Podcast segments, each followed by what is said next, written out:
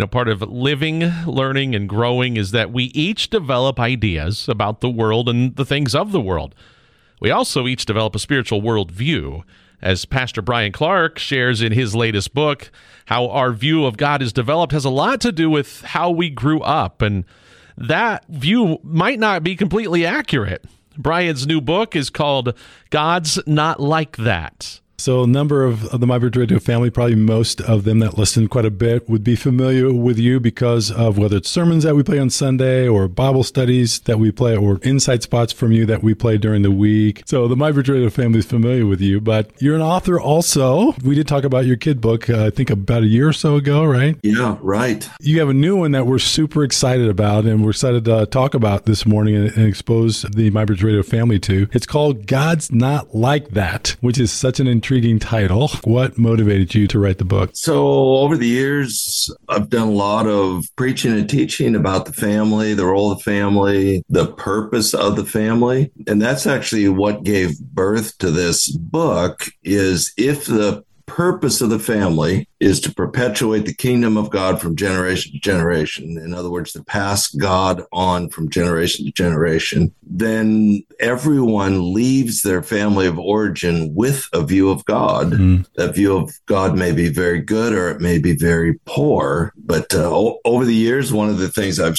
I've uh, seen is there there's nothing more important in your Christian walk than your view of God. Mm-hmm. Like there's no workaround. If you if you have a a messed up view of God, you're never going to really experience the abundant life that Jesus offers. Mm-hmm. So over the years, I, I would say there's a lot of Christians in all of our churches that, if they were to be honest, would say their Christian life isn't what they thought it'd be. Hmm. They're not as happy. They're not as peaceful. They, they just feel like I don't have this intimate relationship with Jesus. It's just not what I thought it was going to be and they have no idea that often at the core is a messed up view of God. And until that gets corrected, then they're not really going to experience that life. So, in a sentence, it's how your family of origin impacts your view of God. And then the book is a process to work through to figure that out and work toward a, a more accurate view of God. You just made a pretty profound statement here or a very sobering statement about our view of God and the impact that it has. To say that like your view of God has that degree of impact on your life, unpack that a little bit more for us. Well, you're talking about a faith walk. And so I need to be able to trust God and feel safe with God and believe that God tells the truth. So if my view of God is messed up, the problem is if you know your view of God is messed up, it's not that difficult to correct it. Hmm. But most people don't realize their view of God is messed up. All they know is I, I can't trust God or hmm.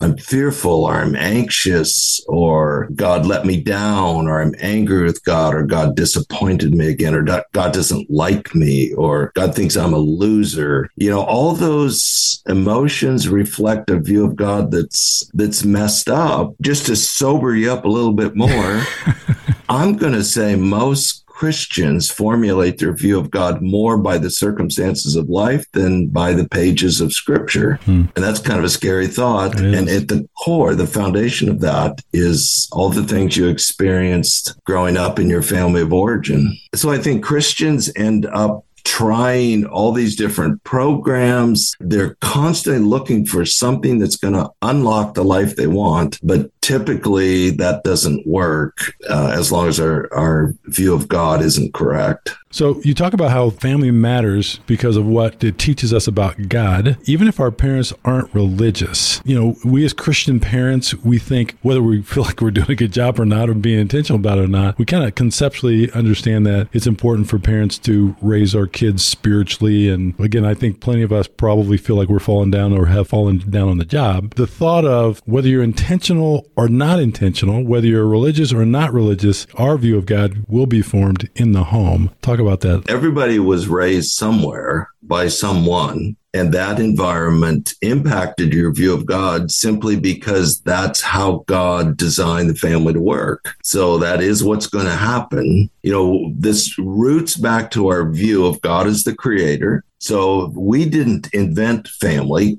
God created family on purpose and the purpose was to pass God on. So that is what's going to happen. So you could have been raised in a two parent family, an irreligious family, an atheist family, a wonderful, loving family. You could have been raised in foster homes or an orphanage somebody raised you. And just by virtue of the way God's made family and the way God's made us as people, then there's all these images and pictures and experiences that teaches something about God, and that gets projected onto God. And by the time we leave home, we believe all kinds of things about God. They may be really, really accurate, or they may be really, really messed up. Are you saying that the reason why our view of God is formed in our family is because God intended it? That was one of the core reasons of the family? That is exactly what I'm saying. Huh. You just said it uh, more succinctly than I did.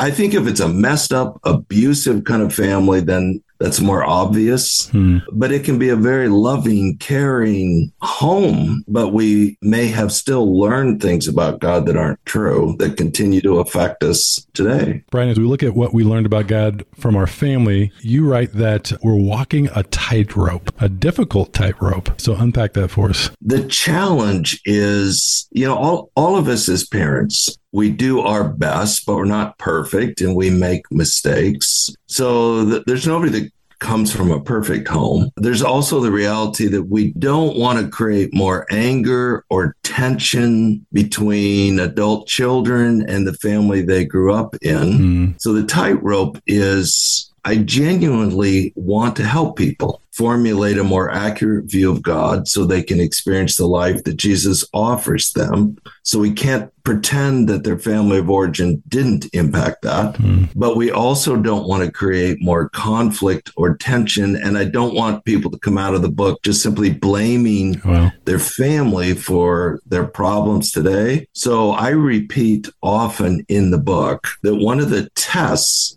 of a more accurate view of God is we should have a heart of compassion. We should have a heart of forgiveness. We should have a heart of kindness. So it should actually improve our relationship with our family of origin hmm. if we're cultivating a more accurate view of God. That, that's what makes it a bit delicate. Bryan, you know, as I think about this point that we're talking about today of, you know, your view of God being formed by circumstances only or through the correct interpretation of scripture, the Bible, I don't think you're saying that that it's totally wrong for our view of God to be formed somewhat through circumstances. I think about even I think it's in Romans that his divine nature, his eternal power being clearly seen through what he's made, right? So I think there's probably is some level of accurate perspective about, about God that we can pull from what, what our circumstance. So talk about that whole that balance between yes, there's some ways that circumstances, but we've got to use scripture. So help us kind of blend those two together. The whole idea of formulating our view of God uh, out of our family of origin is saying that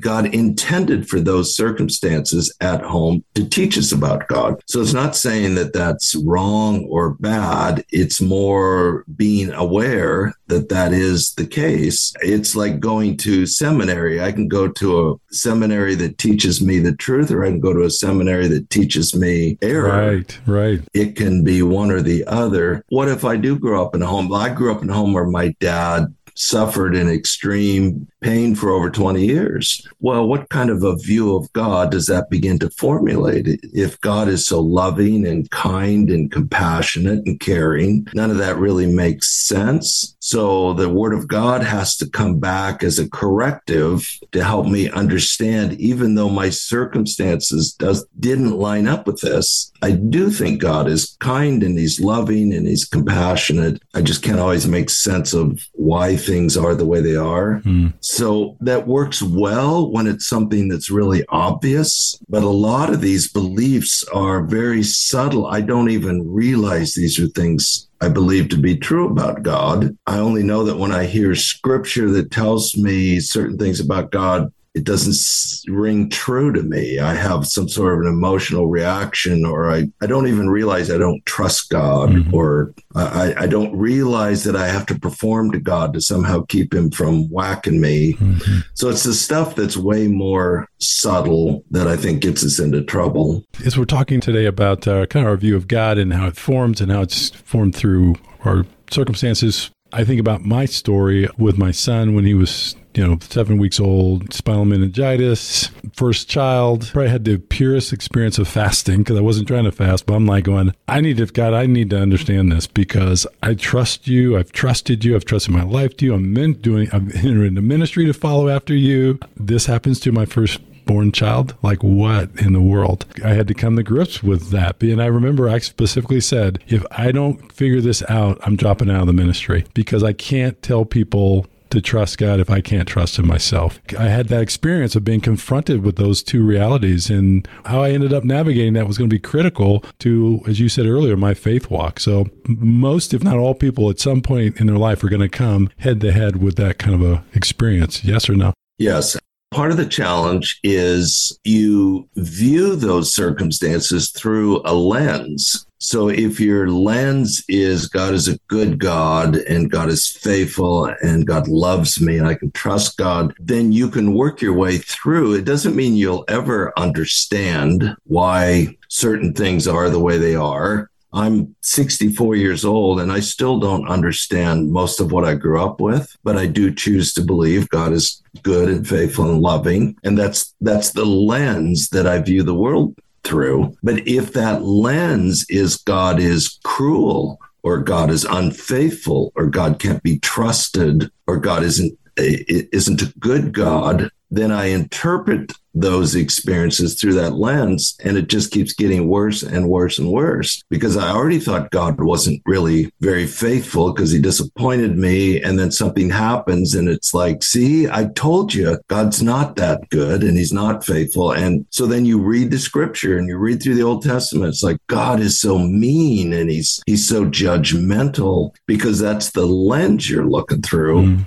So even when you read the scripture, it's skewed and it's just it feeds on itself until you're you're just a pretty miserable Christian.